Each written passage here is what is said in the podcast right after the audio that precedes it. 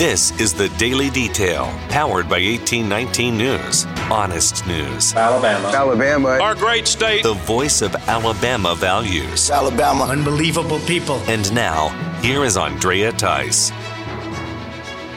U S. Senate candidate Jessica Taylor announces this week that she is withdrawing from the race and endorsing another candidate. Taylor is endorsing Mike Durant. She says he's a war hero who has given much to the country. Taylor made it clear she's not in favor of Katie Boyd Britt getting the seat, calling her Common Core Katie. Taylor also chose Durant over Mo Brooks, saying Brooks is a professional politician. Taylor made her announcement at the Huntsville Republican Party meeting that was held on Tuesday. Qualifying to become a candidate for the Alabama Republican Party is now open for those who want to run for an elected office this year. The party's qualifying opened on Tuesday. The Alabama Democrat Party opened up their qualifying date earlier than usual, doing so this past December. Positions that are going to be voted on in November include the governor, lieutenant governor, attorney general, secretary of state, commissioner of agriculture and industry, state treasurer, state auditor, and all seven House seats. Of course, there's also the U S. Senate seat that will be vacated by retiring Richard Shelby. There are multiple judicial seats to be filled for the circuit court and district court, as well as two seats to be voted on regarding the Alabama Supreme Court, the Public Service Commission, and four seats on the State Board of Education. Qualifying for the Republican primary will close on January twenty-eighth. Toyota is leading the auto industry here in the U S when it comes to sales. The Japanese-based company is ranked number one for auto sales for the year twenty twenty-one. Toyota sold two point three million cars, with G M coming in at two point two. Reuters is saying that this is the first time since nineteen thirty-one that General Motors was not on the top of the list. Alabama has a part in Toyota's production here in the U S, with the twin-turbo V six engine being built at the new Mazda Toyota manufacturing plant in Huntsville. Throughout the U S, Toyota has five different manufacturing plants that produce seventy percent of all the cars and trucks that are sold here in the U S. An employee at Hobby Lobby in Decatur is facing charges for sexual assault. The victim in this case is another Hobby Lobby employee who says that the attack occurred on Christmas Eve. thirty-seven-year-old Adam Stanley is charged with sexually assaulting the seventeen-year-old in the store's stockroom. The victim says she got away and immediately informed the store manager. Stanley was booked and released on bond. The coroner for Lauderdale County is about to face a trial for neglecting his duties. Several families within that county have filed complaints against George Tucker for failure to take blood samples, send blood samples to the state forensics department, or delaying the issuing of death certificates. The Lauderdale County District Attorney looked into the complaints and eventually formed a grand jury, which then recommended an impeachment trial for Tucker. That trial is set to begin this Thursday at nine a.m. An impeachment case will take precedent over all other activities that are scheduled within the county courthouse. For more in-depth stories affecting the state of Alabama, go to eighteen nineteen news dot com. In national news, hopes are being dashed for Democrats in Congress when it comes to one senator possibly rethinking his stance on the Build Back Better legislation. West Virginia Senator Joe Manchin confirmed on Tuesday with reporters that he is still a no vote on that bill. I'm really not going to talk about Build Back Better anymore because I think I've been very clear on that. There is no negotiations going on at this time. Manchin was back in Washington, D C after a Christmas and New Year's break. Just before the break, Manchin derailed the liberal Democrat spending bill by announcing his no vote.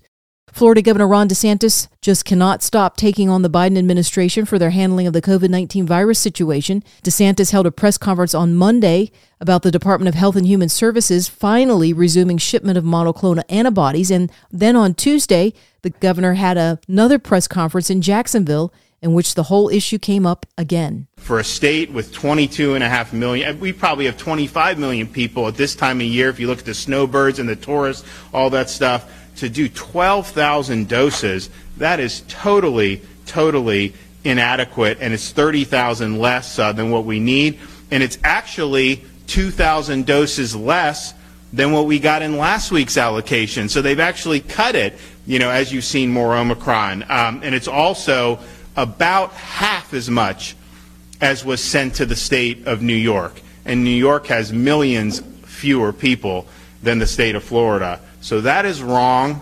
Uh, bogarting these treatments like that and not putting them out is wrong. I know they don't really believe in it. That has not been their philosophy. Uh, but their approach has not worked. And we just have to be honest with that. Uh, President Biden, as a candidate, ran on saying he was demagoguing Trump, blaming Trump for COVID, saying every COVID infection was Trump's fault, saying that uh, COVID deaths were all Trump's fault. He said he would shut down the virus. He had a plan on day one to shut down the virus. Well, now we are here uh, almost a year in, and clearly uh, they have not been able to, quote, shut down the virus. And so that was demagoguery. It was wrong.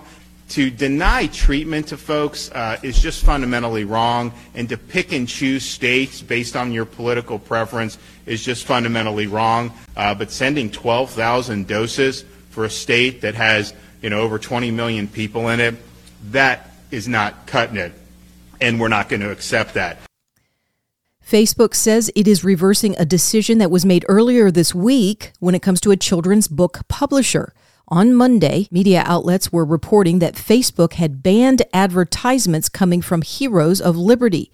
That's a company that publishes children's books about historical people who make positive changes in the U S by promoting freedom, faith, and family values. Outcry came from the media and people on Facebook and caused Facebook to change their decision and reinstate the ads for Heroes of Liberty. The editor and board member for the book company, Bethany Mandel, recently went on Fox News. She says the ban on the ads came just before Christmas. She also said the company is only finding out about this decision through the media. She says they were never contacted by Facebook firsthand.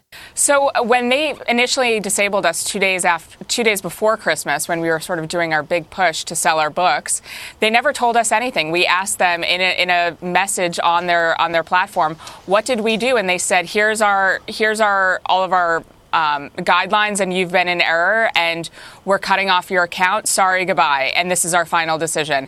And so we were kind of left hanging, not knowing what to do and not knowing who to contact.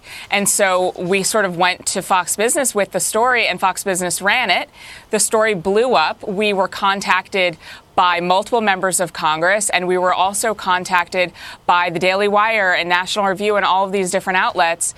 And then fast forward to late last night, they're telling Brit Hume on Twitter and Mary Catherine Ham on Twitter that we were reinstated, and they told multiple members of Congress that we were re- reinstated, but they've never actually contacted us directly. So we see our ad account is back enabled, but we have ne- we have no idea if we're on right. probation or if if it was in fact an error. And this is this is the story for a lot of people who are conservative on the on the platform, that they're shut down, and, and it's probably because the users are triggered by seeing conservative content float up on their ads, and so they report it.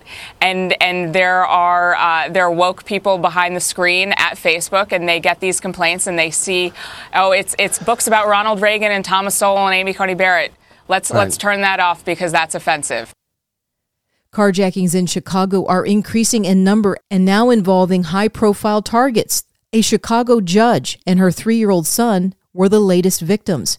Judge Anna Loftus says two men approached her as she was pulling up to her home in her car. The robbers put a gun to her head, took her purse, phone, and ordered her out of the car. The judge was able to remove her son from the back seat when she got out of the car. Just one night prior, a carjacking happened to a valet attendant at a restaurant where two Chicago Blackhawk players had their luxury S U Vs stolen by the carjackers. In December of twenty twenty-one, there have been reports of one hundred fifty-two carjackings in Chicago. Just two years prior to that, that number came in at forty-seven.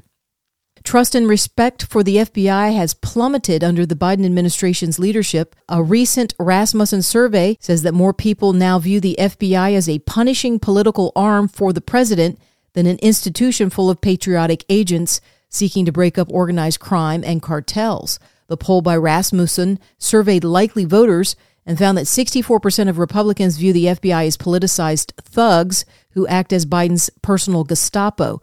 thirty percent of Democrats agreed with that assessment. Trust in the independence of F B I Director Christopher Wray dropped to fifty percent, which is down from fifty-three percent from another survey done by Rasmussen in twenty seventeen. You're listening to The Daily Detail from eighteen nineteen News. You won't want to miss out on Phil Williams and Right Side Radio as he gives us a primer on primaries. Because I've done a couple of primaries, and, and I think I've told you on the show before, as a former state senator, uh, I had four counties in my district when I first uh, got elected. We had to redraw the lines. I had three when we were done. Uh, but um, nonetheless, a multi-county race, all right? I ran against a longtime incumbent when I first ran, and I had nothing to work with. I, I had some, but it was a scratch uh, campaign, all right? And we wore him out on the grassroots. My opponent came back in uh, twenty that would be twenty fourteen for my run. I was the incumbent at that point. But he had the teachers union backing him like crazy. They put a half million dollars into his race. Me personally, in my second race, my uh, my, my my run for re-election, uh, I literally, literally had somewhere in the neighborhood of seven hundred seventy thousand dollars that I ran, I raised uh, to be able to run uh, that um, that race. Uh, so that's that's one point two million dollars or more in a four-county, then three-county actually race. That's significant. Now, how do you do that? How do you raise that money? Well, you know, like I said, I didn't have much of anything when I first started. It was me and Charlene and a group of people who believed in us, and uh, and I didn't have the ability to pay staff, and and we just did all we could. We bought signs, and we knocked on doors, and we made phone calls, and we, by golly, got out there and worked like dogs. And I mean, we just did it. Let me tell you something. When I ran the second time, same thing. Worked like dogs and was everywhere. If there was an event going on in our district, we went there. If there were people whose hands I could shake, I went there. If there was somebody somebody who would listen, I went there. And that's the thing. Do not think for a second that people know you. Assume they don't. You can find more of Phil Williams at right side radio dot org. If you're enjoying the Daily Detail, remember you can get those reports directly to your phone by subscribing on Spotify or Apple Podcasts. I'm Andrea Tice. I'll be back again tomorrow, and I look forward to updating you then. Alabama. Alabama. Our great state. Alabama. Of Alabama. This has been The Daily Detail. For more up-to-date news, go to eighteen nineteen news dot com, where you'll find honest news and Alabama values.